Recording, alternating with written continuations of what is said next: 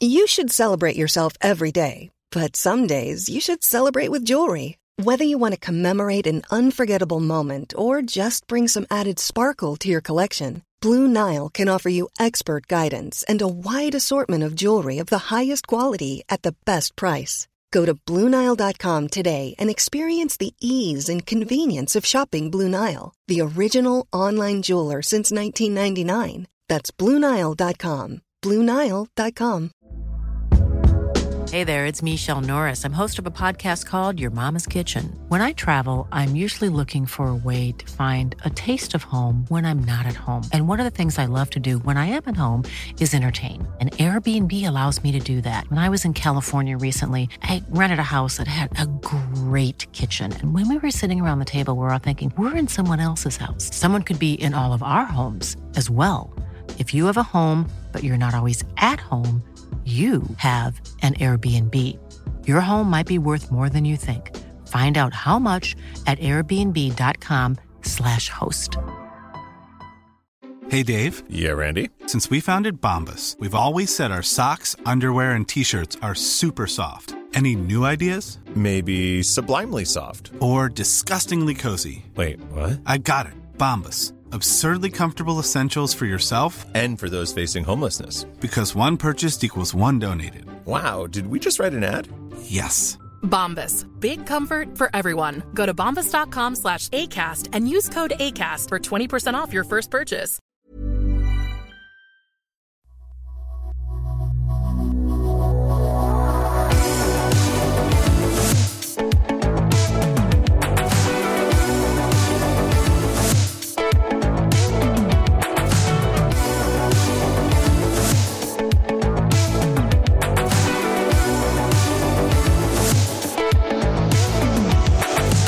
Welcome back to another episode of the Doctor Supercoach podcast. You're on again this week with JB, joined by the illustrious Pistol.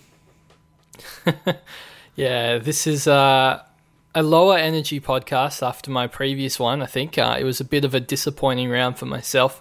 Only half my team decided to actually play, even though they were meant to line up. Um, That yeah, does happen sometimes. Frustra- frustrating rounds. Um, I guess I'll jump straight into it. Sorry, JB. But yeah, 1896, which is not good. Um, big rank fall, first big fall for my season, uh, down to 520th overall from my yeah 17. So I had sorry 19 players, and uh, there was like six scores below 55 or something. It was just a nightmare. Yeah, so this this round was good for a lot of people, and I scored 1937 after um, making a last second trade to Bailey Dale from Jarman Impey. I was looking at my projected of 1800, knowing it was my worst bye week, and I was um, really well set up for the next two. And sometimes it's really difficult to to take the buys as a full picture uh, that they are. Um, and someone like myself who's set up well for the next two buy rounds. Um, not that I shouldn't have made the, the Dale trade. I think it was it was on my mind all week, and I wanted to do it with Shea before their Blay got moved and watched him dominate. So I was already a little bit disappointed, um, but ended up pulling the trigger late, which like a little bit reactory based on my projected. I didn't want to free fall too hard in the ranks, but I knew I could also carry Dale this week, um, and at least he played round fourteen. So. Um, last second trade by me pistol ended up working okay. I did lose a couple of hundred ranks, but as I said, we have to treat the buys as a whole. Um, and my next couple are really well set up. So we have a lot to talk about before we get into that. I'm going to give a Patreon shout outs to the new signees. Um, so, firstly, we've got Sam Cheek, Liam Misson, Luke, just Luke, even.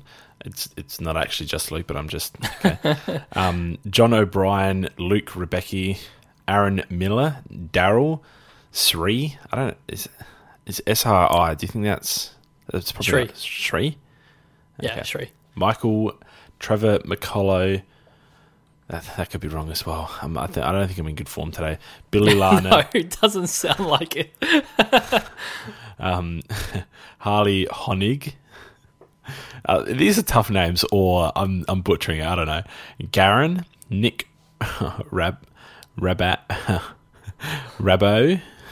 Oh God. What are you saying? R A B A U T. Rab. It's not Rabor. Yeah, okay. I, I don't know. It's not Rab. I feel like the T silent. I don't think it's Rabor. have to tell us in the chat how Rabo? to pronounce it. Okay, anyway. Joshua Gibbs, Dylan Cumming, and uh, React, Zach React from Twitter, um, who you and I know. Um, I I'm not sure how Twitter famous he is, but he's in there as well. So thank you very much to our 17 new joinees um, to the Patreon. I hope you guys are settling in well, not getting cyberbullied too much by the uh, the regulars in there. Um, and that'll take us to Cancer Council Pistol. Any movement there? Yeah, just a, a few, um, which is great. We've got Nathan O'Connor Knox says, Here's the 20% that I saved off when I purchased my Manscaped bundle, and a big thanks to you, Legends. Third year of Supercoach, sitting about 10,000 spots better than I've been before in the top 1K, and I wouldn't be anywhere near that without Dr. Supercoach. Keep up Super the good work. Legends. You don't have to read this one out, just wanted to say thanks. Well, another one where I probably should have read it in advance, JB. but um, it's I too think, late we, now. I think I've we would have read that one anyway. That's super generous. No, thank you very much for that. And Jimmy H says belated donation for Chizo's persuasion to see Clary in round ten. Ripper tip. You're welcome, Jimmy. Uh, on behalf of Chizo, I'm sure we are. Everyone thanks you the Council Council. But JB, I think the big thing is going forward, particularly looking at round 14. I think we might we might cure cancer. The, the amount of donations we're going to receive. Yeah, ma- maybe maybe even by yourself, Pistol. I've heard your round 14 is looking a little scratchy. Um, no, it's good. But anyone holding Grundy, anyone with Zorko in their side, um, are probably looking at a stressful week round 14. But um, uh, uh, yeah, just just any pledge that you want to make, whether it be a dollar to two dollars to ten dollars, whatever, um, donate for donuts. We do run it every single year, so and we, we appreciate the overwhelming. Oh my god, the overwhelming support we receive on the on the site as well. So You're going to roast them for Yeah, donating the underwhelming support. I, I, I very nearly, yeah, okay. Apologies, um, but no, we, we do appreciate anything that anyone um, wants to give to us. It's it's amazing. It's not to us. It's the the Cancer Council. It is amazing support. Um, we have the best community in the world. We say that every single week. So much appreciated. And we'll be watching round fourteen. We we should have about ten minutes worth of donations to read out. yeah, hopefully some funny stories. I'm looking forward to them. Yeah, I hopefully mean, they're some- probably not going to be that funny. stories, It's probably yeah. going to be like, oh, Zorko cost me a donut. Grundy's out. You know, stuff like that. Just, just But so people know when when they do donate with that stuff, like oh, I, I copped the donut because of this. Pistol does find that funny. He he's actually sitting there laughing at the donations, and I'm thinking, oh, what's what's someone written this week? You're like, this guy got a donut because of a late out. Like, oh, that's not, that's not very funny. It's a bit mean, actually. No, my my all time favorite. I can't remember who it was. Was the, the person who waited for the late team changes, and then he saw his player. It was Boak that was like playing, and then he jumped in the shower, and then he came back to watch oh, the Blake game. was late out that week. And Boak was out like three minutes before he copped a donut, even though he had like an emergency ready or something contingency in plan. Yeah. uh, that's still that one stays with me. I remember that because yeah, he did pull up sore. I think he had like lower back soreness in the warm up or something like that. It was in Adelaide. I remember that one. Very unlucky. So we are going to jump into the the podcast. It's six minutes of recording so far, and we're jumping into the podcast. I can't believe it. New record. we say that every Speed week, run. and then we start waffling over the fact that it's a new record. So let's actually jump into the podcast. Um, firstly, before we get into the nitty gritty of things, rule changes. So for those who don't know, which I, I think would be, I don't think anyone would not know by this stage, but um, we did receive two extra trades on top of our season total for the year. Um, we're able to use four as our capacity this week and next. Um, and it's it's I mean it's all just to deal with the Richmond game being moved. I think it affects quite a lot of people with short, dusty, uh, CP, CCJ, RCD, all being extremely highly owned. Um, so people people will obviously be you know quickly switching things around to try and get to 18 in round 14 they're obviously keeping it as best 18 i don't think they have the capacity um, on the website to change that. So um, obviously we're really respectful of their ability to actually make things easier for us. The two trades and the four um, extra trades to actually utilize during the buy rounds should be quite helpful pistol. So uh, i don't know what you think. I think they've made the pretty much the only decision they could possibly make for the week Yeah, look, I don't think it was a bad decision. I think um, four trades in yeah round 14's fair enough. I think two trades, eh, one or two is probably appropriate. So I think they've pretty much done the right move. Uh, unfortunately, I got burnt with my trades this week, and it's cost me a lot of points. But you know, someone's always going to be a hard luck story um, every time there's any sort of rule changes. So you know, it is what it is. But I think now we can just focus on how we can get the best out of you know the new rules and how we can I guess strategize around it to, to yeah to get the most out of it. Yeah, and again, uh, with respect to the decision makers at Supercoach HQ, um, there are a lot of people that play the game that are sweating on these decisions. Their Twitter inboxes would have been flooded. So um, I think we can say that we completely respect their decision making and the fact that they're doing it under a really tight turnaround as well. So um, I think the right decisions were made. So hopefully, good for most coaches. There will still, obviously, as you said, be a couple of hard luck stories out there, but all in all, good result for the game, I think. So let's jump into. The podcast is going to be quite open season this week, Pistol, because we're essentially in full um, bye preparation for round 14. Um, I yep. think a lot of people, now that they've been granted a few extra players for this week, um, are sitting quite pretty with at least 18, but most people having 19 or even 20 playing this week.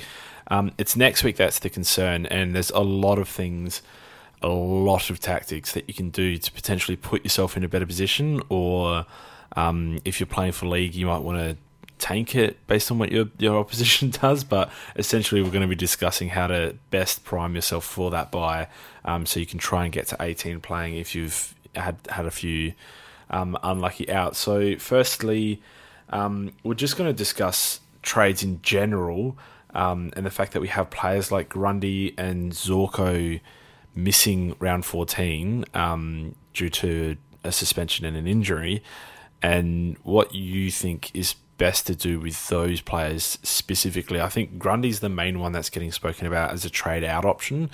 Um, Zorko, I've heard murmurs of him being a trade out option. He's very highly priced at the moment, um, probably too highly priced for what his output's going to be for the season.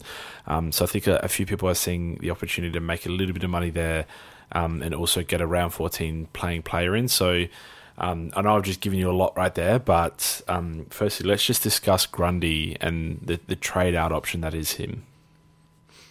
Yeah, there's going to be a lot to discuss, a lot, a to lot unpack to, there. Bear, bear with us, yeah. There's a lot. And also, as much as we hate to say it, it's all this stuff with four trades. Like, there's so many variables. It's so team dependent. But we'll give it our best shot to cover the the general average super coach player listening to this podcast. I think Grundy. Now, it's interesting because with the extra trades, that grants us, I guess, the ability to have more flexibility. I think without extra trades, holding makes a lot more sense. I think when there's the extra trades that are available, coupled with the fact of a lack of downgrade options and cash generating abilities, I think Grundy out makes more sense than it did last week. I think if you did trade him out last week, uh, you've probably come away as a big winner given all the rucks went really well last week and you're probably ahead of the curve. But this week, I still think the opportunity presents because you essentially could trade him for a player that will get a score in round 13 and a, and a score in round 14. I imagine most people will be looking currently um, at its side in round 14 that has less than 18 players. So you're trading Grundy to somebody that you will get their full allotment of points. It won't be a situation like in round 13 where you know you're losing a maybe a 60 as your bottom four scores that don't count, so you, you don't get that full allotment of points. But um, by trading Grundy out, I think depending on who you trade, well, you will. I assume you're not going to trade Grundy out for a round 14 by player. Assuming you trade him to somebody, um, you'll be getting their full allotment of points, and that's, I guess, key because it's a two week move um, with repercussions over two weeks, not just one week you know, oh, it's bad, you trade out Grundy, you, it costs you two trades. Like there's a, a cash and points benefit to doing that. Can I jump in? So quickly? far, yeah, I was going to say, so far, did you want to jump in before I continue? Because I feel like this is going to be a long answer. Yeah, no, no, it will be a long answer anyway. So I do apologize for asking a long winded question. But um, I think the trade last week of Grundy Um, people are getting a little bit confused and thinking that they can now just pull that same sort of trigger and get someone like Nick Nat or um, Riley O'Brien who scored well. I think now trading him in, and the same as last week, the, the trade was to get two on-field yep. players during the buys, um, including and most importantly playing in round 14. So trading in someone even on their buy this week as well um, is bad. You, you, you're, you're essentially limiting your trade in options to players who have now had their buy, um, and you, you targeting them off the buy that you're going to get two best 18 scores from. Um, I think it's yep. really only in a, even a discussion if you if you're getting two good scores from it, considering from what we know right now, Grundy does technically return in round 15. So, um, yeah, sorry, you can you can continue.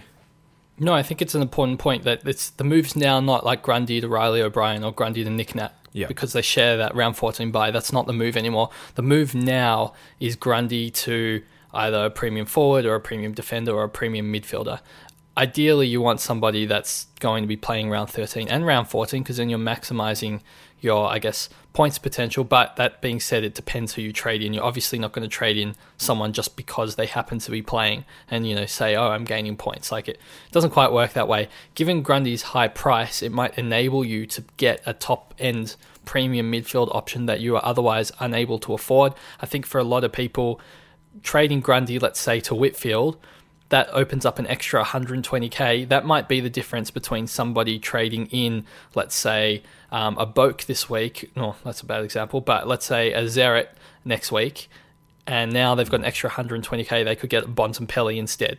And I still think that's valuable because Bontempelli should outscore Zeret for the rest of the season. You know, maybe it's by 10 points per game, so you're gaining, you know, allotments of 10 points for the rest of the season as well. So there's definitely many options that you have when you trade out Grundy, but I still think it's key to try and get in, you know, um, players that are going to help you in round 14 specifically. And if you can't, uh, sorry, um, I'm getting getting lost. Sorry, JB. Trade in players that help you specifically in round 14, but also if you can in round 13 as well. Yeah, no, no, exactly. Um, I think that's really important. I think it's almost essential now. Um, in saying that, I think the best time to trade Grundy was last week. I think that was the prime move if you were going to do it. And I'm a person who kept Grundy, is happy to keep Grundy, and think the right decision for my team was to hold Grundy throughout. Um, so not to say that you've missed the boat on, on the trade or that all these people that did it are now ahead of you, because um, they have to worry about getting him back in or whatever their plans are in a few weeks' time. I think it, the, the difficulty doesn't end um, here for them. So, um, with with that being said, you're targeting yeah someone off the buy this week. Um, you did name a couple of examples like Whitfield. I don't, I don't think Jelly's the best example. Maybe Touk Miller's a better example. Um, yeah, someone, that was that would have been the example I wanted. I couldn't think of it at the time. yeah, so, so, someone that you maybe couldn't afford. The thing is though, um, are you able? Is this money that you that you potentially couldn't afford prior to trading Grundy, because um, I, I assume most people aim to get him back. Yeah, is that money okay to spend because you're eventually trading him back in 30k cheaper and trading him for someone who's made money since. So like that that money doesn't come from nowhere is is sort of my point. Um, just because you're trading Grundy out, you want to eventually get him back. Th- that money is still there in a finite amount in trades that you players that you're bringing in and out of your in and out of your side. So, is the money sort of generated by getting rid of Grundy? Is sort of my question. Yeah, so I think there's a couple of things. I think one, you need to look at who would be on your field otherwise. So, for example, if I'm trading Grundy to a premium midfielder, I now you know, have a fully finished midfield. Yep. Let's say coming out of round 15, if I didn't get Grundy back, I might have Reeves or CCJ at, at R2. They might be averaging 80 odd, um, which is what 40 lower than Grundy's average. Whereas yep. in the midfield, my bench consists of Finlay Macrae, Brockman, and depending on who I trade in, probably another no-namer rookie. I mean, they're going to be a good 70 points below, you know, like a Lions. Um, per game as well. So I think in terms of increasing your overall point scoring potential of your side, it really depends on who you're replacing from your field when you're getting this this bonus increase. I, it makes me feel a lot more comfortable buying a big name midfielder, given I know how weak the midfield bench options are. And I definitely, if I was prioritizing, you know, trading out Grundy, I feel more comfortable bringing in a premium defender like Whitfield or a premium midfielder over a premium forward because I do think some of the bench rookie options in the forward line are almost up to pace. Well, not almost, but you know, within the 20 point vicinity of, of an F6. So I feel like you don't get as much value when you're, when you're bringing in one of those players. Yeah, and are you doing this with the plan of getting Grundy back eventually? Yeah, so I, I think it's almost a no brainer to get CCJ and Reeves. I know CCJ has a buy in round 14 and that hurts, but he's averaging 99 in his first two games and he's going to make a lot of money very quickly. He's the ticket back to Grundy. So if I'm able to turn CCJ and Reeves back into Grundy. I don't think round 15 is realistic, to be honest. I think no. round 16 is realistic. Um, you know, Grundy dropping to 600k after one game back, and then if we get an extra, you know, two, three games of Reeves and CCJ, they could be hitting, you know, 250, 300k. You're almost there at being able to cash one in and being able to do a one up, one down if you had some money in the bank as well. So that's kind of going to be my plan of attack, and I think that will probably be most people's plan of attack because Reeves and CCJ are pretty much the only cash making options that you can bring in this week. So that's I'd say the yeah. standard.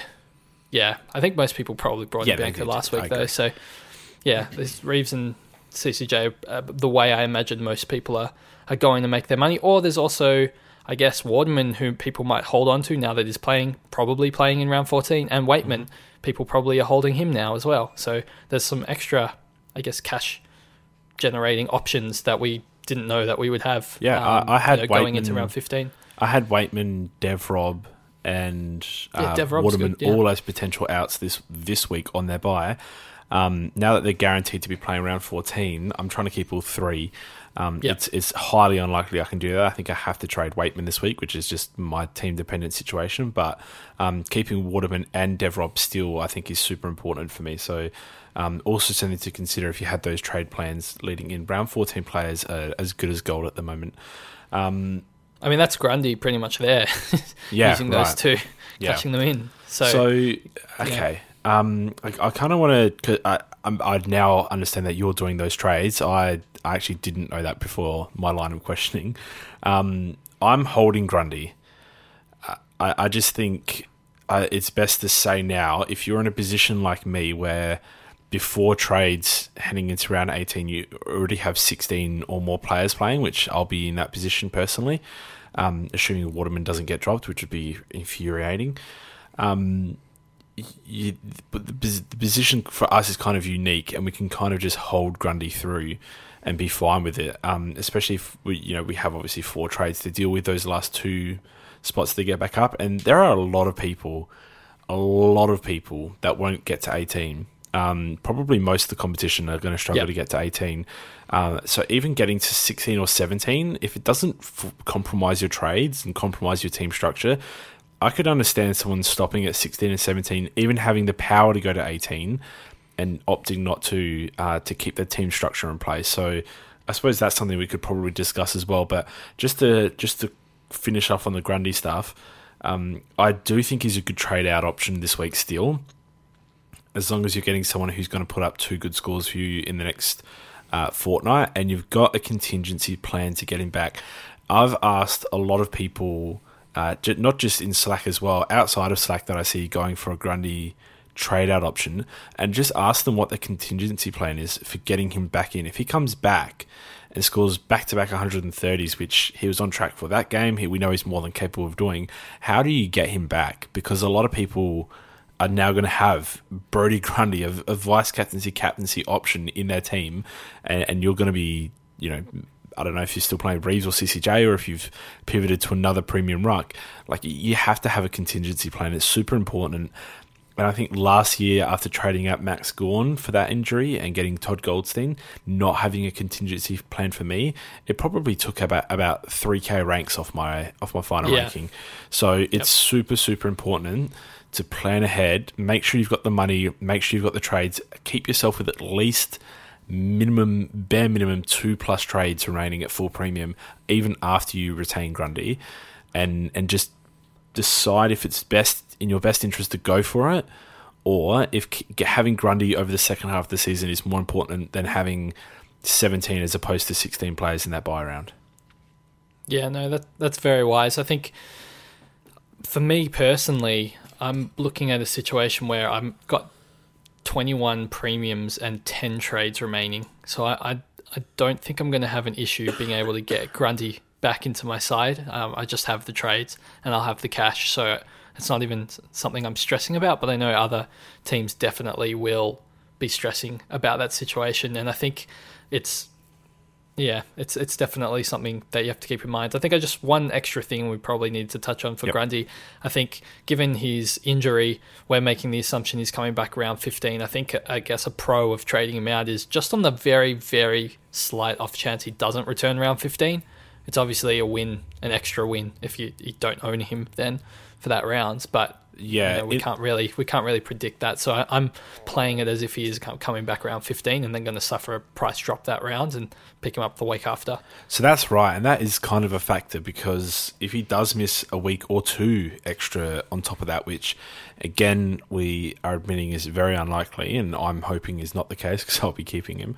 Um, the trade ends up turning from maybe one sided towards the Grundy players that got to keep him because they're fine for round 14 to oh he's missed another game so now we're you know we're more on an even scale because they're fielding Reeves anyway.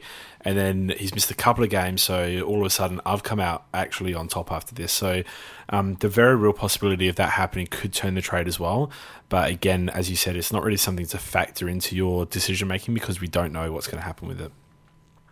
Yeah, I think the main difference for me, if we link it back to Zorko, between Zorko and yeah Grundy, well, that- let's get into Zorko he was my next point so Yeah, I think Zorko, we're looking at him, he is in an insane, you know, purple patch, if I can call it that, at the moment. He's scoring is, you know, he's got a, three, a five round average of 130. So purple patch is maybe an understatement of how well he's scoring as a forward right now. The problem I have with trading him out is that you don't get to wait for a price drop in round 15 to buy him back because if, when he plays round 15, he's going up another 20k. So he has to come in as lockout ends at round 14. You're, going, you're trading Zorko back in your side for that play to kind of work out. I don't think it's worth fading him for the rest of the season yeah because hear- he's me just averaging so much more.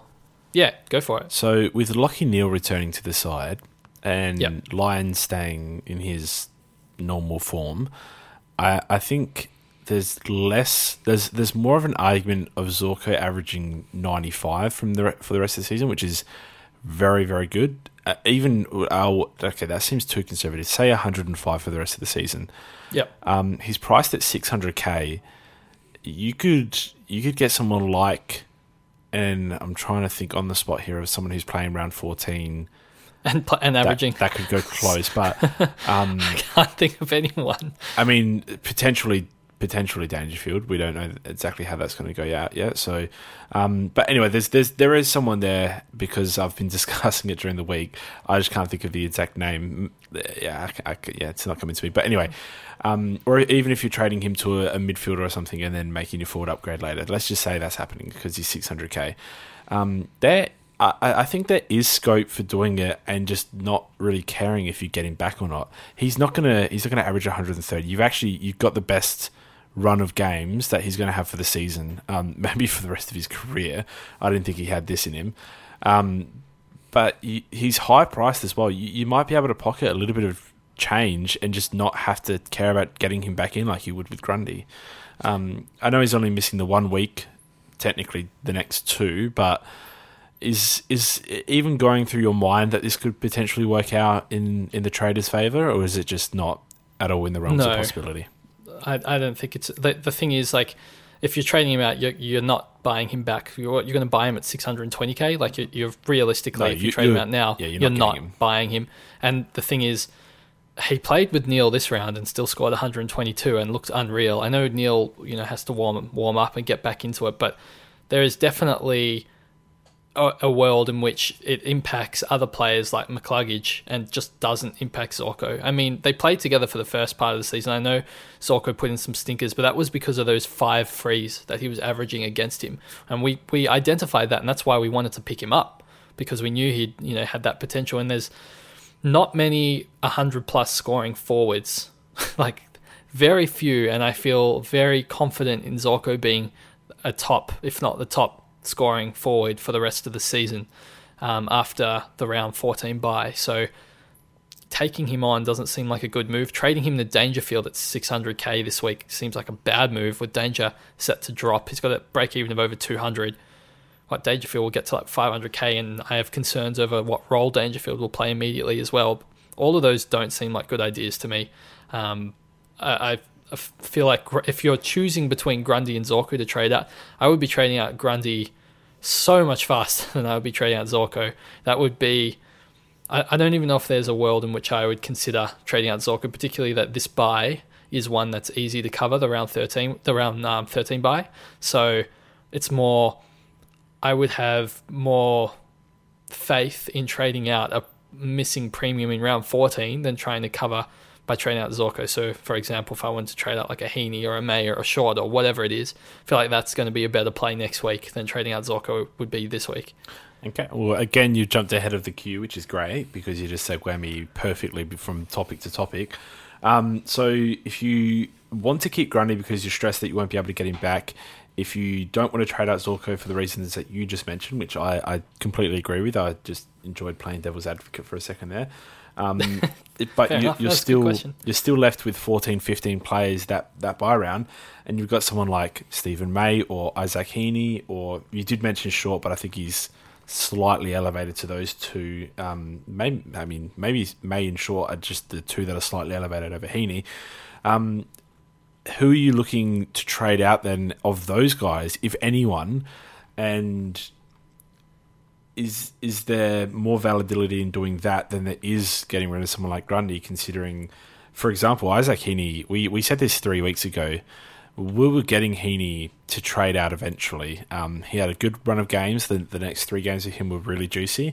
Um, he scored 128 in that first one. I think a lot of people um, got the rose-colored glasses on for that and, and thought maybe premium. Uh, I thought for a second there potentially premium because he looked so good. He then had 35 odd in the first quarter of the game last week, and I was thinking, oh boy, am I going to have to make a really tough decision here? Uh, and then he scored 50. And he's got, he's got he's got Hawthorn coming up, and I fully expect him to go well again. Um, but that's really just going to max him out on his money making. Uh, while someone like Dangerfield's going to drop 30k this week and, and could score 110 as a midfielder for the rest of the season. So I think Heaney, before we even get into the discussion, is a super obvious trade out. And if you got him this week just gone, thinking potential premium that's cheap, I think you also have to bite the bullet and potentially trade him out, especially now that he has that round 14 bye. Um, and he's just going to be a thorn in so many people's sides. And he's a rest risk every single week. Horse keeps saying it. Um, I think he, he even had a comment about him this week to say, like, he's looking okay, he's jogging, like, he's, he's probably going to play. But that that is going to turn one week. He's going to miss a game off the back of one of those interviews that they have early in the week, and he just says, no, actually, he's pulled up sore. He, he's probably going to be 50 50 for this week. That is stressful. Uh, I don't think we want that in our sides. Yep. So I guess I got a couple questions for you before I answer. Sure. How? So, who who are you? Well, firstly, I'm assuming you're talking about trading Heaney next week from round 14. Yes, Uh, yes. I think that's that's we pretty keep fair. him this week, obviously. Yeah. So, who are you looking potentially to trade him to? I only have one person that I've actually looked at, and that's Dangerfield. Okay. Um, usually he does well against the SA teams. He's going to come back this week. I think Geelong are in a, posi- a decent position as a team, but they're also really well structured as a team at the moment. And I think Hawkins and Jeremy Cameron up forward have a really good partnership, which they I don't think they exactly had earlier in the season. So I'm doubtful that they want to immediately mess with that and, and change things up. I think Dangerfield just plays slightly more midfield time than forward, and that's all we ever need from him to average 110 plus. Um, the injury could be of slight concern, but Dangerfield is generally one of the least injury prone players in the competition leading into this season. So if he's fit, I, I, trust that he's ready to go. If he scores 110 this week, or, or even 90, 90 to 110 this week, um, against Port, which is a tough game to come back into, if he looks good and passes the eye test, I'll be very, very committed to trading him in the week mm-hmm. after. Yeah, I think there's a big difference in trading in danger at you know six ten k versus trading in danger at like five fifty k. Yeah, no, like no, no, one hundred percent. Yeah, I, with, the, with the Zorko example, there is someone better, but I just, I just genuinely cannot think of it. Maybe I'll as soon as the podcast ends, I usually think of these things. Um, but yeah, Dangerfield was a bad example. I think um, the other option. Well, I mean, you you trade in Bailey Dale yourself. Is that an option that you would consider trading Heaney to?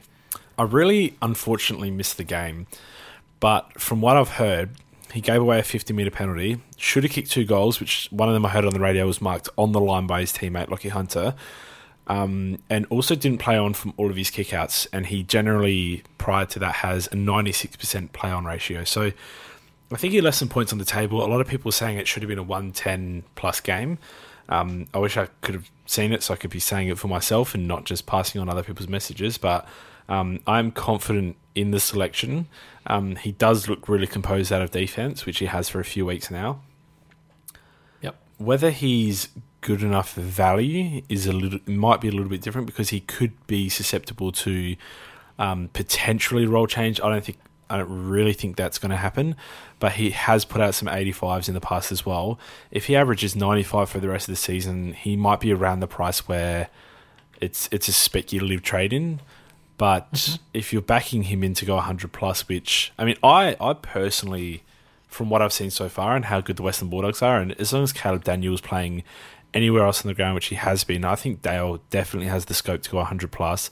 Um, is there's just a few factors there that might have people questioning it, and, and if you do, completely fair enough. I, I probably would struggle to justify the price tag if that was the case. Yeah, look, I watched the game that Caleb Daniel's playing like as an inside midfielder and then off the half forward flank. Yeah. I mean, it seems like Dale's won the role off the half back flank. I think Daniel played well still in that role, by the way. Yeah, but we're not talking about Dale. We're talking no, no, no, about Bailey Dale. Yeah. Dale, I think his floor is really high, which makes him a good pick, especially in the forward line where players are probably a bit more dodgy. I think at 525k, you're not getting a value pick. You're paying for him probably what he'll average, probably 95 ish. And I think that's a fair. I think it's just a fair price that he'll go for the rest of the season. I think it's not a super sexy pick, but it's a pick that will do well for the for the season. So he's definitely an option that I would consider trading in. I think is a better option than like Nick Hind is. So that's definitely on my list. I guess a different bomber that I wanted to talk about though is Kyle Langford at 474k. Um, so a couple things on Langford. One, he's getting centre bounce attendances the last yep. three rounds. He obviously is going to be getting more midfield time given McGrath is now out for 8 to 12 weeks, which is huge news. So who they don't really have that many midfielders to bring in, so you'd think his role is probably locked for the rest of the season.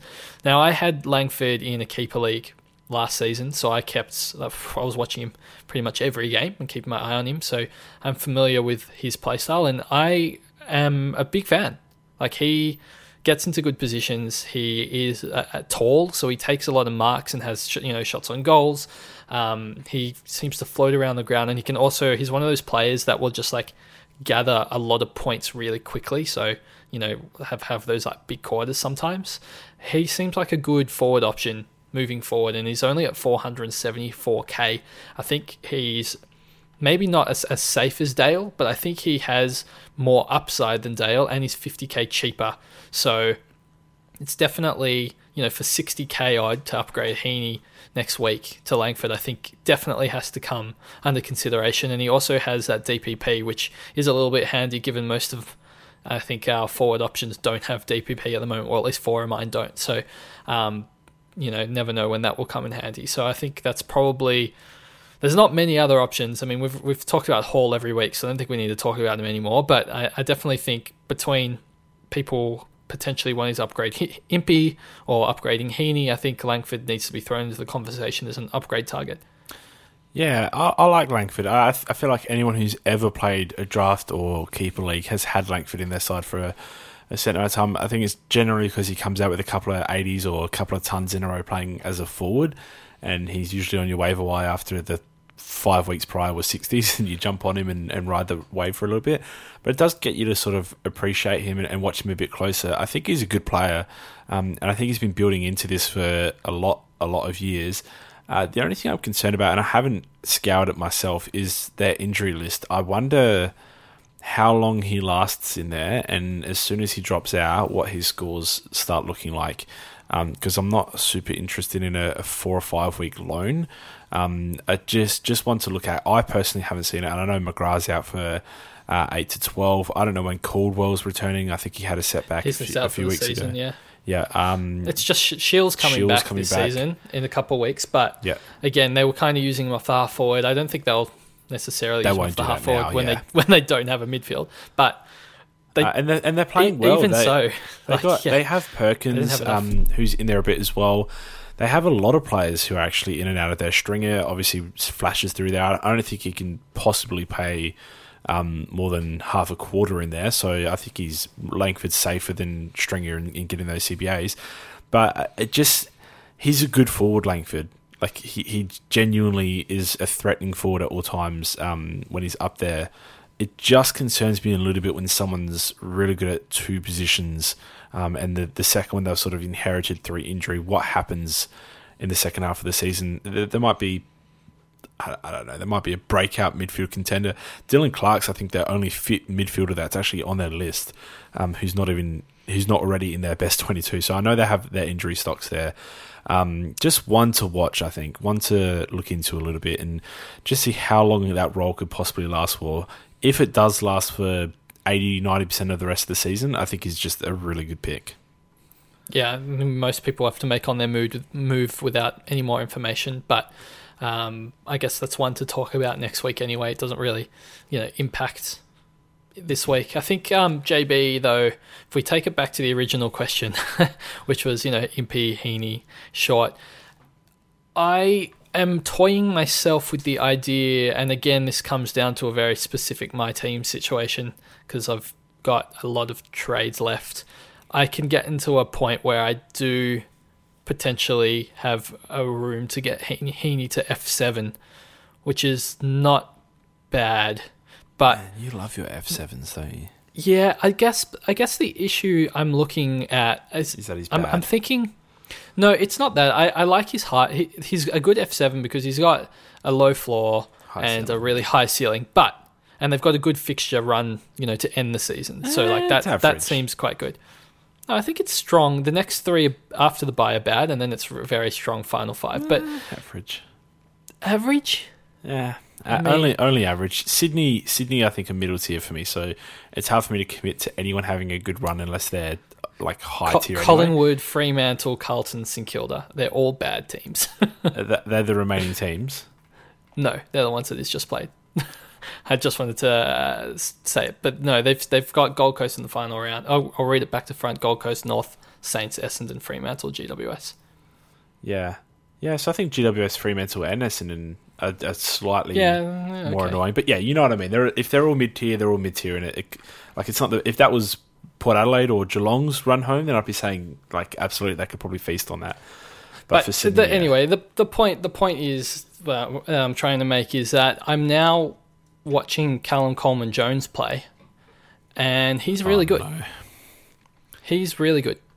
And now I look at it and I think, why should I just invest that money back onto my field somewhere and just have Callum Coleman Jones as my F7 instead? And he also provides that ruck cover if I need it.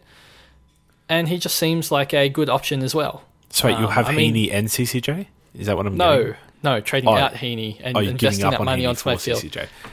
Yes, and using CCJ as my my F7 loop for the rest of the season. I think I don't know if you've watched CCJ I have play. both games.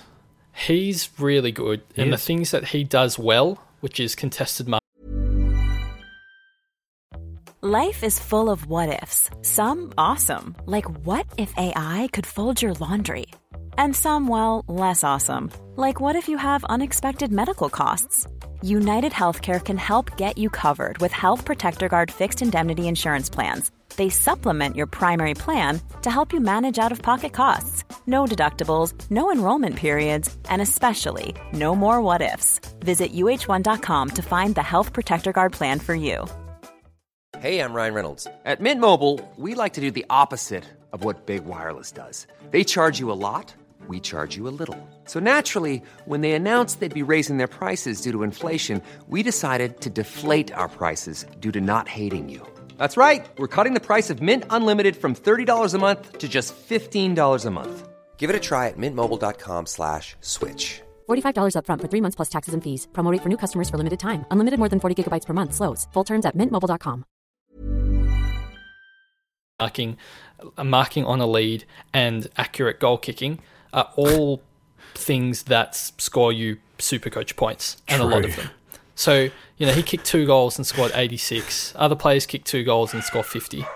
Uh, you know, like he's a player that I can see potentially kicking two goals every game for the rest of the season. And if he's going to do that with the way that he scores his points, he's going to be scoring games where he, you know, goes 80 plus, and it's potentially enough to loophole on for somebody else like Impey if you are holding Impey, for example. So I, I just kind of wanted to point out that if anyone was like me thinking that they might want to hold Heaney, there's now other options that are also scoring really well, and that might not be something to consider I don't- I anymore. don't think because we've got to be fluid. like you, pistol. um, but yeah, no, no, I, I like CCJ as just bench cover for the season. I, I don't know exactly about loopholing him. I don't know how bad my F6 would be for me to take a, an 80 or something like that over him. But yeah, I don't know. It's it's an interesting Well, when you one. when you don't have Zorko, you probably will need to. Well, take, when, I, you know, when you don't have 80 odds. Bailey Dale, yeah, potentially, I, I guess you would have to. Um, apologies if my dog just did make a cameo there. I don't know what he's crying about, but yeah, his mum should be keeping quiet. Um, I think um, back to the May versus oh, Short. fi- def- finally, yes, back to the May versus yeah, Short. I, I do think we. I, I think that you can trade one of them if you're struggling on numbers Oh, to get a either of them? midfielder. Yeah, I don't think it matters that much. It's I think it's much of muchness there. Much to of be honest. muchness. So if you have, you've obviously got the three of them. You're, we're committed to trading Heaney, aren't we? Uh no, I, I I can get through the buyers and hold him and just figure out what to do after. I mean, I might trade him. I don't know. I don't need to. Uh, you, you're making things confusing. We're committing to Heaney as the number one trade out option if you have a Fulham premium. Who you, like if you have a round fourteen premium that you want to trade out. Yeah. Why, are you hesitating? He was the only re- so the only reason that I'm hesitating are all things on the table is that if I'm trading out Heaney, I'm upgrading him, and I need to find you know 50k odd. Potentially, if I'm trading short, I could do it with no money in the bank and downgrade him if somebody looks amazing this week and rhymes with Pustin. Okay. Well, firstly, that's mean. You, you, I don't think you. I mean, you could have said rhymes with like fan Houston or something, but you went with Pooston. Sorry. Okay, so I get what you're saying. I I still think Heaney to Dangerfield should be a lot of people's uh, high, high, high wish list. Um, Yeah. and I would be That's cash though. no, I, I would be trying to factor that into your trades on the run home, and even if you're even if you're looking at trading out Grundy, try and factor these things into your trades on the run home because I think Dangerfield is super super important, and I do not want to for a single second undersell the importance he could have to your team in the run home.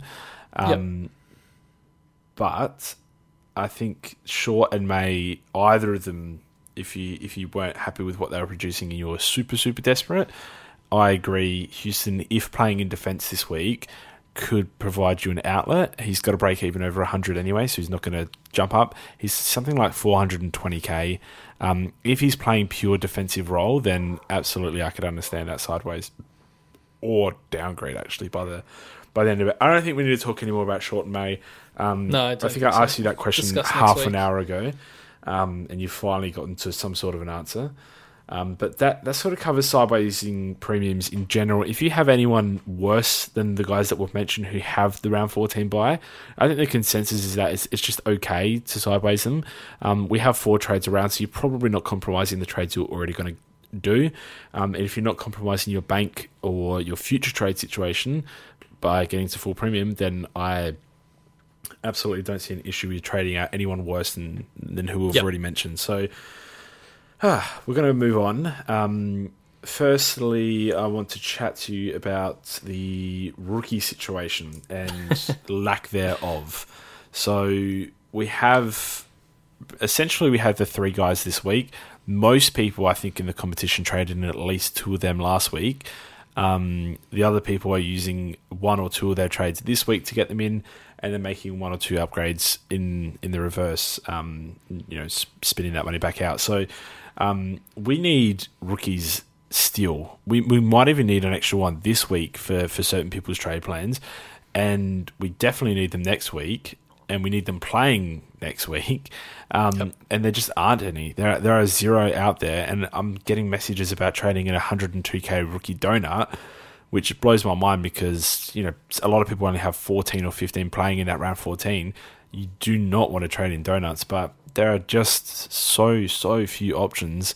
Um, things will come clearer with teams. I might be, you know, this might all be skippable by the time teams come out because there's three debutants and we just take a punt on one of those guys. But even the even the other guys, like the West Coast guy who just debuted, um, he's got the bad bye as well, so we can't get him in. Um, I suppose Holmes could keep his spot, but that is so so highly unlikely. Um, I don't want to count on that at all. We kind of are left with no one. What what do we do? Well, I think the first thing to note is that you must get Bianco, Reeves, and CCJ. And I know that people are going to say, oh, I can't get them because of the round 14 bye. It kind of doesn't matter because your other options you're trading in probably aren't playing the round 14 bye anyway. Because who, who else are you trading in? They all have the round 14 bye, most of the rookies. And if you're thinking maybe I'll just hold somebody who is potentially playing, you still need to upgrade your team as well as get the guys that are going to make money. The thing is, Bianco, CCJ, and Reeves look like making a lot of money each. So it's just going to be counterproductive for the you know the next ten rounds if you don't have those money making guys in your side. So it's a dead certainty. Sorry, it's just something that we're going to have to do. Bring them in and then figure out how to cope with the round fourteen bye you know outside of that.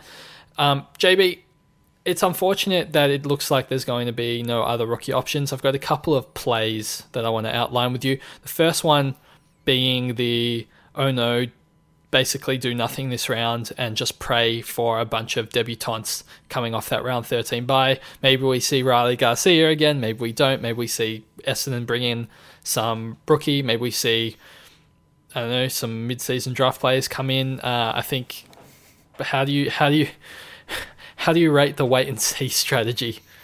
Well, it's what I'm doing. I, I Okay. ha- I'm I'm saving my fourth trade for this week. I don't necessarily need it, but that's sort of staying in the bank, and I'm doing my other three trades as um, two up, one down, as I already had money left over in the bank. So I'm doing that because there's just like you said, there's like I've said, there's no one else to trade to. Um, and I'm just going to be patient. And if someone is debuting this week, then there's no point me getting them this week. I can just get them next week. And if there are like three players debuting this week, then maybe I'll look at someone like I really like debuting off the bye. Um, I could potentially look at getting one in this week, but it's all it's still unlikely because I'd have to trade it. So anyway, um, Yeah. I'm waiting and seeing. I'm happy with that tactic because at the moment there is almost nothing that could happen in the next two days that would have me confident that someone's going to play the next two weeks off of a debut. Um, so, uh, like Yep. that, that tactic's fine by me. If you need The to make a move, Oh, yep. I was, Go go, I was going to go through the yeah, other no, no, options, go but on. if you want to, I was just not segueing. So I think it's probably then uh, if I'm, I'm assuming you've built up a little bit of cash in your bank. I think some people won't be in the situation where if they want to upgrade their team, they have no cash in the bank. And I think that's where the trading of Grundy comes into account because you're able to free up cash without having to get a dodgy rookie. And it allows you to get rookies next week and just like bide some time by freeing up the cash. um, using Grundy to premiums instead. And the last one I think to discuss, JB, is Grundy to Zach Smith, who's priced at just over 200k. He's still projected to make 100k in three rounds if he averages 70. Um, he's still cheap enough at 200k that it's not crazy. Um, but just given the lack of other options, uh, he's pretty much the only option um, that's available, and it comes at the right time with him, you know, Grundy being injured and him being available to play in, you know, round 14. How how do you see that one going? I I'm a historically negative Zach Smith human. That that those yeah those words. All That's a very sense in that order. specific thing to be um, like negative, negative about. about. Yeah, Yeah. I, I think it's just because you bring him up so often. I'm so used to just saying like it's like a internal reaction to just say no when I hear the words Zach and Smith put strung together. Um, fair enough.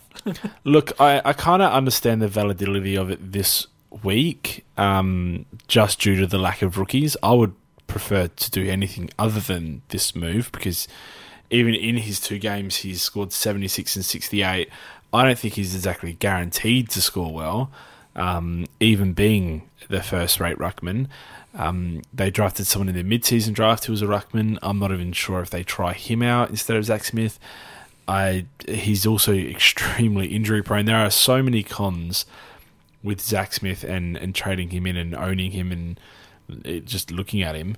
Um, but I understand why someone would go down this path. Like you said, um, he's projected 70, and then, for example, if he scores a 70 this week and then 69 three weeks in a row, um, he gets up to 310k, which is, yeah, 94k. So it's kind of just fine. Um, it, it, could- it could just stall everything until Grundy returns, and then you trade him straight out.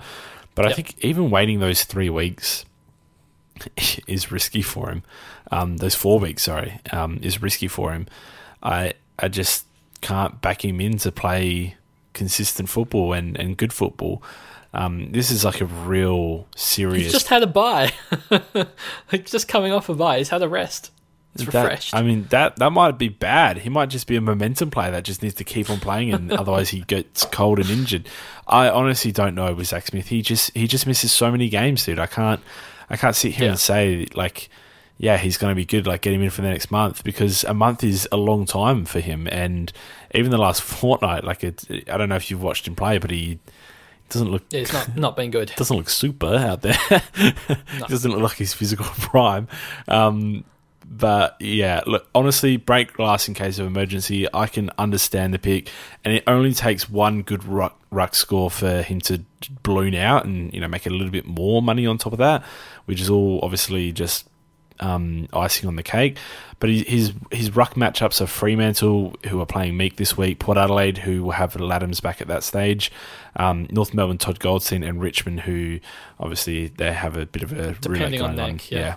Um, so it, like they're not super difficult matchups. They're not super easy matchups. Um, I'm sitting on the fence a lot with this one. I, I I would try not to do this no matter what. I would I would really look at any other option. But if you were backed into a corner, there are also worse options um, than Zach Smith. I think in your side, you need to plan out very, very much. I uh, would suggest planning out your trades. If I look at my side and I'm culling Poulter and Burns, you know, for example, next week, I end up in a situation where I just have like 150k in the bank and nothing to do with it. It's not enough where I can upgrade a player specifically that I want. Potentially, this is all you know, air quotations potentially. Um, and if I don't have anything to do, if I'm happy with my side, I kind of would rather have Zach Smith than a non-playing 102k donut in my side, just because I get an extra player on field for round 14. Plus, he's just going to make money and make it easier for me to transition back to Grundy. And I think that's where the benefit lies in that if I want to hold CCJ for the rest of the season as F7 cover, having Zach Smith and Reeves allows me to you know do a one up one down to a non-playing um, ruck forward DPP 102k, and then getting Zach Smith back up to Grundy and as like a pretty convenient pathway. That's just like available. All assuming, of course, that Zach Smith doesn't get injured, which is definitely a huge risk. Huge risk. Um, yeah, it's, it's big. Yeah, It's no, no, no, but I, I understand it, and you have to look outside the box, especially when it's rookies that are letting you down. Uh, like I don't like when people seek out PODs um, for the sake of having premium point of differences, but when there's no rookies and, and you just genuinely are faced with like no other options, I understand it. I'm I'm not trying to I'm I'm not trying to hate on your continually bringing up Zach Smith somehow every single season, but yeah, it it just to, to me it's fraught with a lot of a lot of danger, and Yeah. you not only have to prepare for what happens when he maxes out, but you kind of have to prepare for what happens if he potentially gets injured in that time as well. Do you have a contingency plan and trades for that situation too? So, Yeah. um, yeah, it's it's yeah, it's there. It's it's a roundabout. I'm not shooting So- you down. It's it's no, fine. I, I understand. As with most of this stuff, it's very team dependent. I, was- just going to ask if you were going to trade in a 102k non-playing player. Do you have any thoughts on if you would be taking like a a five, you know, with that defensive mid DPP, or potentially like rolling the dice on like a Jai Newcombe who's 102k Yeah, I, th- I think Jo- Hawks, who might yeah, play? right there. Yeah, I think Johnny Newcombe. Newcombe could play. Um, he's he's been good in the VFL this entire season, from what I've heard. I haven't done all my research, so I don't know exactly how he's been going or how likely he's to play. But the things I'm hearing is that he's potentially a debutant this week and has been playing really well in the VFL and, and can offer their side quite a lot. Um, but yeah, it's it's just. I mean, uh, if he debuts this week, it's not even a discussion. I mean, I, I, like you could probably just get him off off on a debut, um, and and just hope that he makes it past the the one week mark. So it's kind of yeah, it's tough. Uh, he he would be the guy that I get even if he's not Yeah. named this week though. But yeah, it, it is it's such a difficult situation. It's a tough season, dude. Um, we're talking about things I, I I never thought I would actually be discussing um, too closely, and it's very difficult. It's difficult to, to get through. Um, what other options do we have to talk about? I think So I guess the premium options that we're looking at bringing in this week is probably the most important thing to okay, talk I, about. I just want to quickly say right now, Whitfield, good. Um, Whitfield, good. Yeah. I think I think people are probably already planning for him, have planned for him, and are getting him this week. Whitfield, good. He was jogging laps, but um, we have on decent information that uh, that's just part of his regime. He just had a light session today, so it's fine. Um, Whitfield, good in. Um, I think that's the easiest trade a lot of people are going to make. Aaron Hall, if you don't have him already, I know we talk about him every single week, but people still aren't on that train. Um, coming off his bye, I think he's a super, super easy in as well this week. If you don't already have him, I think a lot of people would have been planning for him as well. Um, other than that, it kind of it starts to get a little bit murky, and uh, you look at the midfield. I think specifically, and a lot of people are having questions. So there's Josh Kelly there, um, whose role has been obviously super inconsistent this year. It was, it's actually been consistent, but in spurts of four and four weeks. Um, you, so you, you have him at a decent price at 560k. You have Touk Miller at a slightly elevated price, about 50k more, more very, expensive. very elevated price. I mean, fi- 50k is not you're not breaking the bank. He's not 100k overs, but It's like um, 600k. It's so much for Touk Miller. Anyway, yeah. So you've got Touk as well. When when you go below those two options, Guthrie. as it pardon, Guthrie, 608. I don't. Yeah, look, I, I, I- okay. Can we do we do we want to have this discussion right now? I, I don't think Guthrie is a trading option this week at all. Because of the shoulder. Yeah, yeah. I, I like after what I've seen from Houston and the fact that Guthrie is a crash and bash player, um, throwing him back into that mid. He was late out already with the shoulder, so at least he's had two weeks off, which Houston never had in a row. Um, they, they just sort of kept on playing him through it, but I, I think Houston's still getting effective right. That's why he's back in defense. So Yeah, for um, sure. I, I just I just don't think he's the type of that. Like I don't want Guthrie to be in the forward pocket because he got a knock in the first quarter. Um, and I don't want to trade into that. And then you've got the factor of you know Duncan's coming back obviously uh, after the concussion, Dangerfield's coming back after missing most of the season. Um, I just think there are better options than I think Touk Miller's a better option already than Guthrie. So I kind of want to hit that on the head. What about Rowell? Well, you've cut off my, my whole spiel here. So I'm sorry. Below, I still want to talk about the other ones. Below Jelly and Touk. Now that's what I'm getting to. You, you have I haven't even talked about. Oh, yeah, yeah, yeah. Let me jump back to Jelly. Are you ah. concerned with the return of De Boer in that No. side and what the impact will be, or Brent Daniels as well, and what impact that will have on Josh Kelly? Uh, potentially Brent Daniels a little bit, but I, I think that it gets to a stage where GWS are playing better with Josh Kelly in there, and So much better. and and they're a better side, and he's a better midfielder than anyone else I've swung through there this season.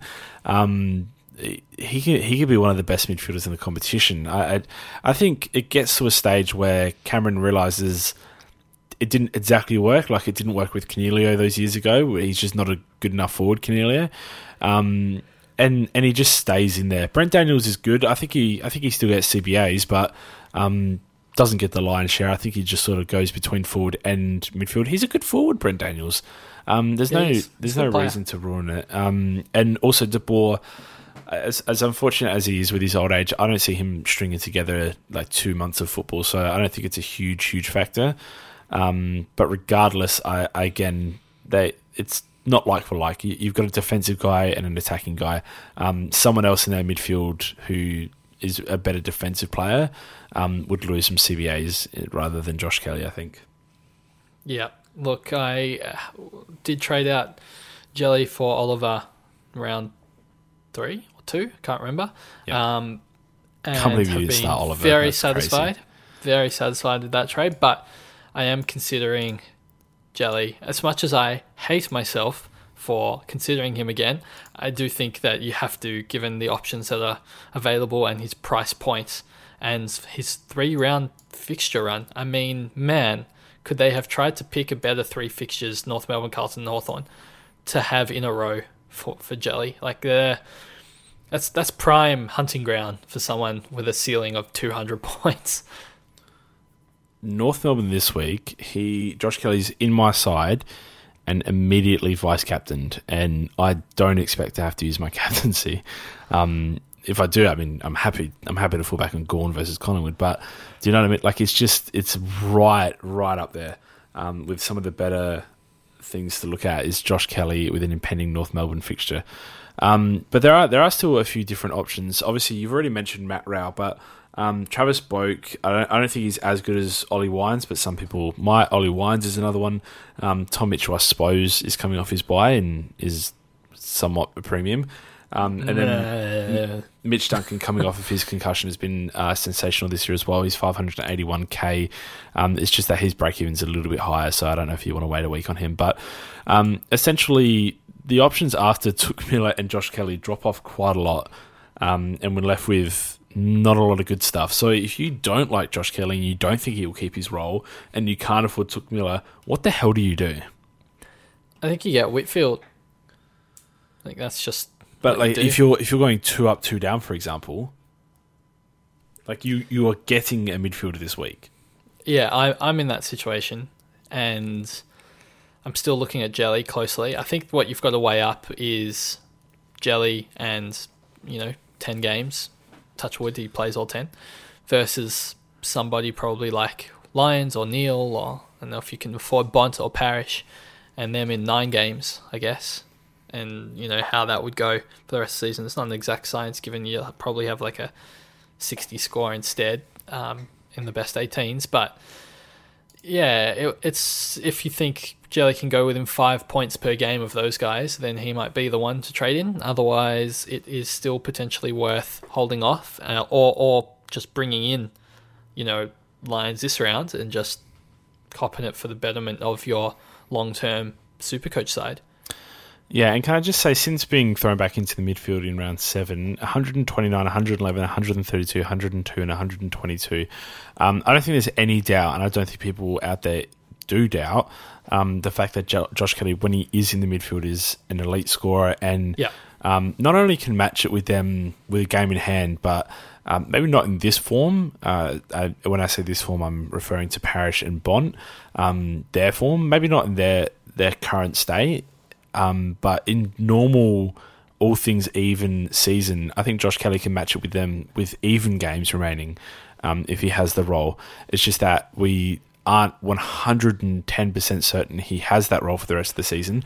We're just playing coach at the moment and, and just making assumptions based on what we think should have happened for the entire year and will happen for the rest of the year. So, um, and it's not like we're assuming he's going to get that role and he's just played a full pocket game last week. He has had that role now for five weeks. So, um, yeah, I, I, I think it's. I like Josh Kelly. I, I'm, I'm really confident in him. I'm looking forward to owning him. I own him every single season, and I usually hate it. So, hoping that this is a bit of a change in um, pace. Touk Miller, I also really like. I, I think he's um, a really good option, even with Rowell returning. Um, I don't know how that affects him positively, negatively, not at all. I, I, I opt for not at all. Um, Touk Miller's just in career best form and he's scoring well every single week. Other than that, I would try. I mean, Duncan, I think he's fine, but other than that, I would try to just not trade in a midfielder this week. I guess. What about a forward option? I hear he's got a good draw. Actually, that's not true. Tom but Hawkins. Tom Hawkins, Yeah. coming off the bye. I know we touched on him last week, but just to bring it up again, people are looking for a forward and do have Hall and Jay Z, and they're like, oh no, I need one more. What about Hawkins? I don't mind it. It's it's it's never going to be for me. Um, you're probably asking the wrong person because I'm I'm never the key forward um, type of gal when I'm making Yeah. my, my season. He can't Um, do well this season, and it's like his fifth year in a row averaging 100, and no one ever starts him. yeah. The thing that scares me is is the way they started the season. And I know they were still figuring it out then, but he started the year with 57, 134, 85, 55, 79, 105, 65. Um, that's his first seven games. That scares the absolute poo out of me. Um, and it's only for his recent change in form. He's yeah, the Pooston anatomy. Um, 149 against Richmond, 91 against St Kilda, 101 against Gold Coast, 126 against Collingwood. Not the hottest opposition, I might add, as he does play Port Adelaide, Western Bulldogs, and Brisbane in his next three. Um, the run home should be amazing, um, like wet sail type of action. But I just I can never get my head around these guys kicking the amount of goals and being as dominant as they need to be for you know 10 games in the run home. And I, and I know it all sort of comes out in the wash and, and the average takes care of itself and he always averages in the top six and like he's always a good selection at some point in the season. I just can't get my head around a pistol. I would rather go in a multitude of different directions than get Tom Hawkins. And it seems so harsh on him because he's averaging Yeah. 95 and even with that bad start he's averaging 95 but uh, it's not for me personally as much as I don't want to trash on the pick because I just think he's always good I don't Does that think make I've got sense? anything more to add. Yeah, no, it does, and uh, I, I, it's hard to advocate for him when I still like Dale more and Langford more, and Dangerfield is coming through, and it's like all these options that I don't have but think will outscore Hawkins. and Shay Shay is much better as well I know he's got that awkward If bye you can wait, yeah. if you're going full premium the week after that absolutely would wait Yeah, no, for sure. So uh, somehow there's a lot of options that like I want in my forward line, and I'm looking at my forward line, and I'm got like Heaney and Impey, and I'm just like, oh boy, yeah it's kind how of did I get here? No, Um, it, it is what it is. So I kind of wanted to just quickly touch on the trade out options this week. So a lot of people have um, players on the bye. Um, Waterman, Weightman, uh, Dev Rob are three with relatively low break evens that are on their bye. Um, I would advocate in trading RCD. Um, I don't, you know Burns is break even better than I am, but potentially Burns and um, Murphy over all three of those this week. I think because we're all in a you know privileged situation, we have twenty plus playing this week or nineteen plus playing this week. Um, I just think we can afford to get rid of them. They're going to be, if you look at RCD and Murphy um, specifically, they've been in our worst. Like if we've got if we've got nineteen playing, that would have been it, the nineteenth player last week. Um, unfortunately, not if you had both of them, um, or or they would have that like there will be this week coming up, and they would have been the week prior. Like they're they're just not good scorers. You're probably getting rid of your twenty best best score, twentieth best score, um, in order to keep someone like Waterman, Weightman, or Devrob who will play round fourteen, which is far more important, and have much lower break evens as well. I think it, it kind of goes without saying, but until someone says it, you don't really like. You just see someone on the bye, and you're like, okay, cool. Like they've made lots of money upgrade. Um, it kind of feels weird trading people off their bye compared and, and keeping the ones on their bye. But I think that's um, I think it's really important this week. Yeah, specifically like Murphy and stuff. I know he's playing, but or I mean he might get dropped, but I, I don't know. I, I, he's playing, but I still don't think I'd hold him. Burns is you can trade him. His break even's twenty nine. He does play Adelaide, which is potentially a good matchup for him. So I would try and hold him if you can, but if you also need to release the funds that he has, you know, it's no issues. Players that I would definitely want to keep though are Poulter. yeah, yeah, 100%. most exclusively Poulter. Uh, don't trade him. He's still making money. He, he, looks like a really good scorer. He just gets into good positions. Such He's a good going to be one for the future. Yeah, Yeah, really good scorer, good player. Actually, I've I think I've watched every single one of his games, and he's improving every single week. I don't think his game against Port was particularly good, but he just had that really important goal at the end there. Um, That bolstered up his score. Last week he was unbelievable um, from start to finish, and was a big part of why they won that game. He was just everywhere in the wing, um, and the he the plays week- the, the Phillips role. yeah, like better than and he's Tom good at it, and he can actually hit a hit a target. It's crazy. Um, but that that first week, I remember you asked me about Poulter, or, or uh, you might not have specifically asked me. Someone asked me about Poulter, um, and I just said like he he looks like he's sixty kilos ringing wet, and you know it just might not yet be his time to to dominate football, and you know he might not be an essential trade in. And I was really, really wrong about that because despite his small frame, um, he's a really good player, really handy. So you absolutely keep him this week, but you're going to be trading him the week after. All right, JB, I've got one really podcast question uh, that that we haven't covered, and it's a, a league only question. And after that, I think we'll just run through which rookies to play this week because some people will have some options available. I did just drop my phone on my keyboard, and uh, Nice. Yeah, also super loud, by the way. yeah, no, I apologise. Um, and captaincy options, of course. So, Yep. firstly, we've just got Lunny um, asking. Basically, he's playing for league only. He's happy to tank the round 14 bye, and he has to choose between bringing in Whitfield and Lloyd, and just wants to know who he should be bringing in.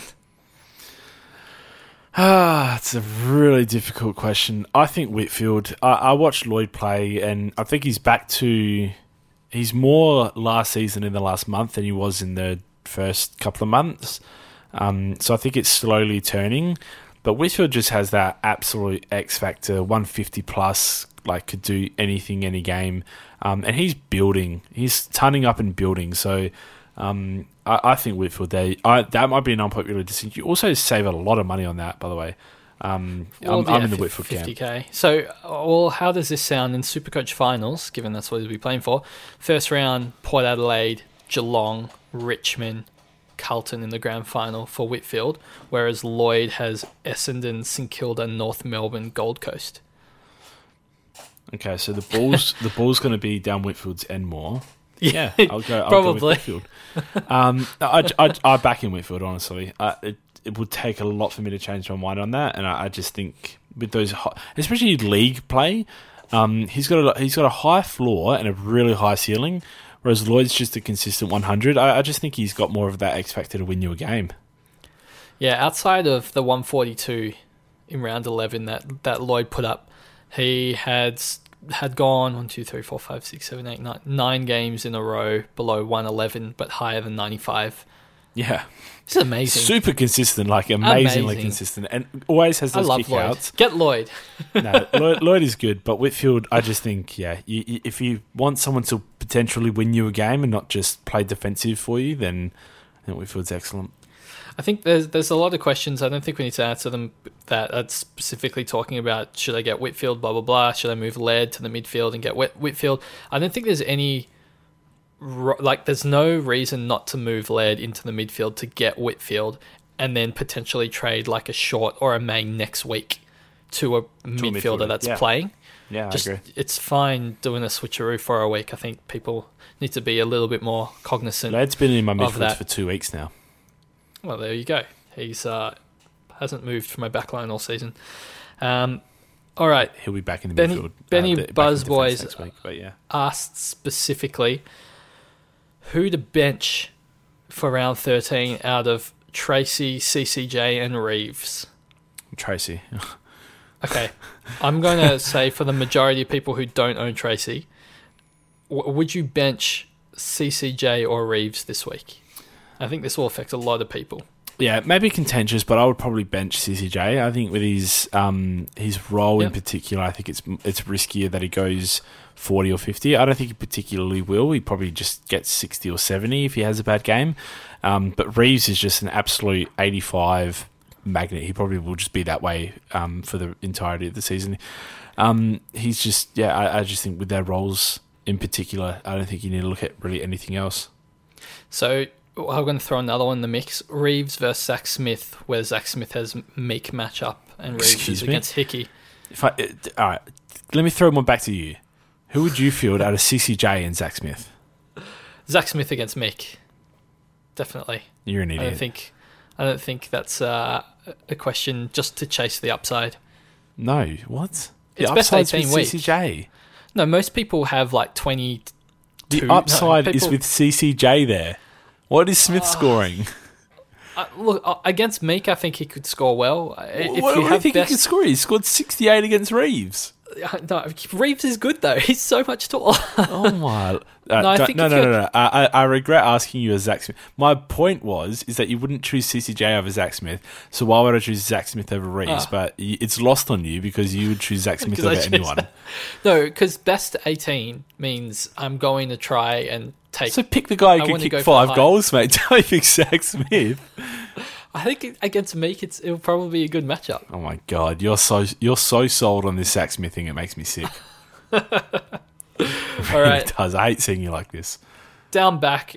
It's going to sound obvious, but um, I think uh, everyone should be able to loophole Jones this week Probably quite yeah. easily, um, and then you'll be able to see his score. So we don't really need to make a call on whether you can.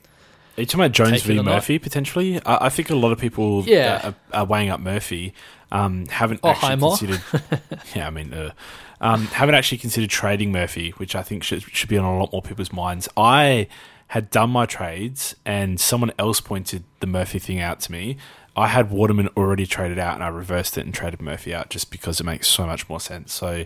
Um, I think that will, will change a lot. I don't think many people will go into this round with Murphy. And he's playing Mur- forward pocket. Please don't start Murphy. versus Highmore. Oh my god! But neither of them are even going to play or score thirty plus. I'm I'm not deciding between Murphy. I mean, it, it's Highmore of the two, but that's that's a disgusting selection. Okay, and then up forward, people probably have. No, I actually don't think there's anyone, is there? Nope. Probably deciding between Coleman and. Is there any forward rookies that are playing this week? I mean, Poulter, I guess, but no one has Yeah, no one has five guys who are Yeah, all locked in. fair That's fine. All right, I think that's that's it. That's it. Oh, Captains. do you want to, yeah, we'll do captain's options. Um, all right, for me, it's super duper duper duper duper easy. Um, Gawn should be everyone's captain this week against no Ruckman. Um, oh, come on, Max Lynch! Don't do a disservice to the to the kid. Uh, okay, so the, I think the only easier Ruckman battle that he could have had was if he was versing Gold Coast and Zach Smith, but um, no, I think I think Gawn is a very easy captain. I I do like Clarry, especially considering Collingwood love just giving up high disposal games to Yeah. really like piggish midfielders like Roulade, but I think Gawn is just so so obvious against um, Max Lynch that you, we might just have to watch both them both go 150 and you know one of them probably just scores five more than the other and we go oh man but prior to that I'm going Josh Kelly against North Melbourne I think that's super super easy as well um, I'm trying to have a look through the games um, that are involved before that I suppose Steele against Adelaide is probably a really good vice captaincy shout as well Yeah, that's a really good one. um, other than that, there's not a whole lot that sort of that you know draws me in. Uh, we're missing the Bulldogs, so we kind of like the top twenty scorers in the game at the moment aren't playing this week, so it's a bit more difficult. I think Whitfield as well. If you Yes, don't yes. own Jelly, I think Whitfield's probably a decent shout. I know Yep. that his what, what was it past history? Frico tweeted out that he hadn't gone more than twenty touches in his last five games in North Melbourne. If I want to put some context around that stat, uh, I think it wasn't painting a fair picture given he has a do not play in 2021 against North, played them and scored 97 in 2020, did not play in 2019, played in 2018 where he wasn't a super premium, where he scored 81, then did not play in 2017, and then his first two seasons, a 60 and a 72, where he had a season average of 80 points, so it's not really a fair comparison to throw them into his last five. Um, I think Whitfield is a fantastic option this week Yep. as a vice captaincy. I think I'm scared though, personally, JB, of not captaining Gawn and getting his score. What? How many points would you take from a Whitfield or a Jelly or any vice captaincy to not captain Gawn? Why one? I'd probably take one twenty five plus even. Really? You consider don't think 120 Gawn's going to go 125 plus against Absolutely. literally no one? Ask everyone who captained Grundy for his seventy five how they I think did. about. Yeah, okay. Ask yourself how you would think about another potential injury happening. Injuries just happen. It's unfortunate. There's been a lot this year. Um, it ju- it just happens. Crap happens. I don't know how far. I, I, I wanted to say the s. Like, can I say the s word, or do we have to put explicit on that? No, probably, probably just play it safe. Yeah. Okay, okay, Kid well, friendly. crap happens. Gawn scoring this season.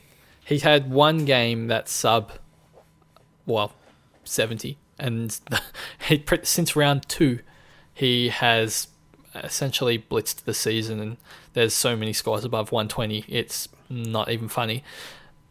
I just think this week.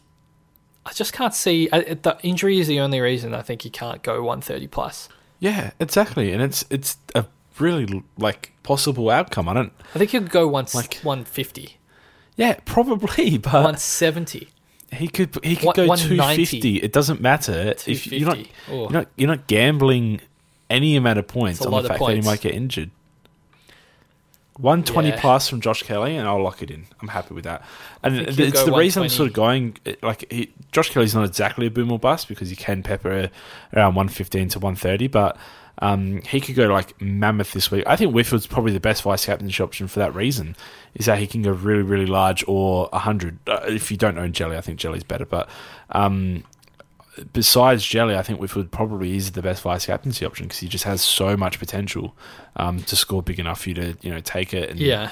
not watch Gawn from behind the couch. But regardless, at least you own Gawn. You got to lose thirty points or forty points on that potentially. It's not that big a deal. Um, take the take the the risk free option. Those who went with Grundy, those who um, actually chose to go against the one. I think it was a 125. Most people had that week. Um, you lost 50 points on that. The the downs, and that's with Grundy actually playing super super well to the point that he got injured. It could have been more. It could have been closer to 100 points that you lost on that. So Mm. it's just not worth it. It's not worth the turnaround. I know you said Jack Steele before, but he's in ripping form a 154 and a 140 in his last two, and up against the Crows, I think Yeah. potentially another 140s on the cards there as well. So Yeah. if I was ranking them, it's pretty hard to split. I'd probably put Jack Steele slightly above Whitfield only because of injury risk, Yeah, that's I fair. guess. That's fair. No, that's fair. Um, but otherwise, yeah, I don't know how you can go past Gawn this week. Yeah, we've got three potentially really good scores. If you can pick the, the good score in the lead up, then take it, please. Even if Yeah, Steele only Smith, scores. I guess, against Meek, vice captaincy. Oh well, JB's disconnected from the podcast. Uh, this will wrap up the podcast. Thank you very much for listening. If you want to find myself on Twitter, it's pistol underscore DISC. If you want to find JB on Twitter, it's JB underscore DISC. If you want to find Chizo with a Z, it's Chizo underscore DISC. All the main Dr. Is Dr. underscore SC. We will catch you next week and good luck for the bye round.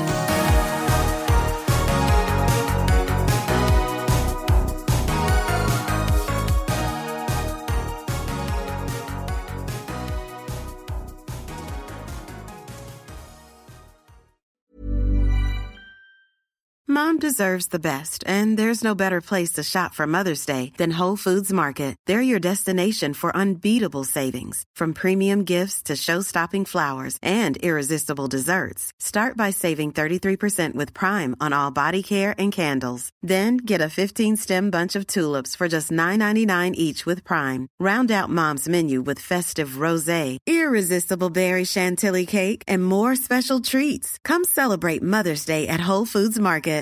When you make decisions for your company, you look for the no-brainers. And if you have a lot of mailing to do, stamps.com is the ultimate no-brainer. It streamlines your processes to make your business more efficient, which makes you less busy.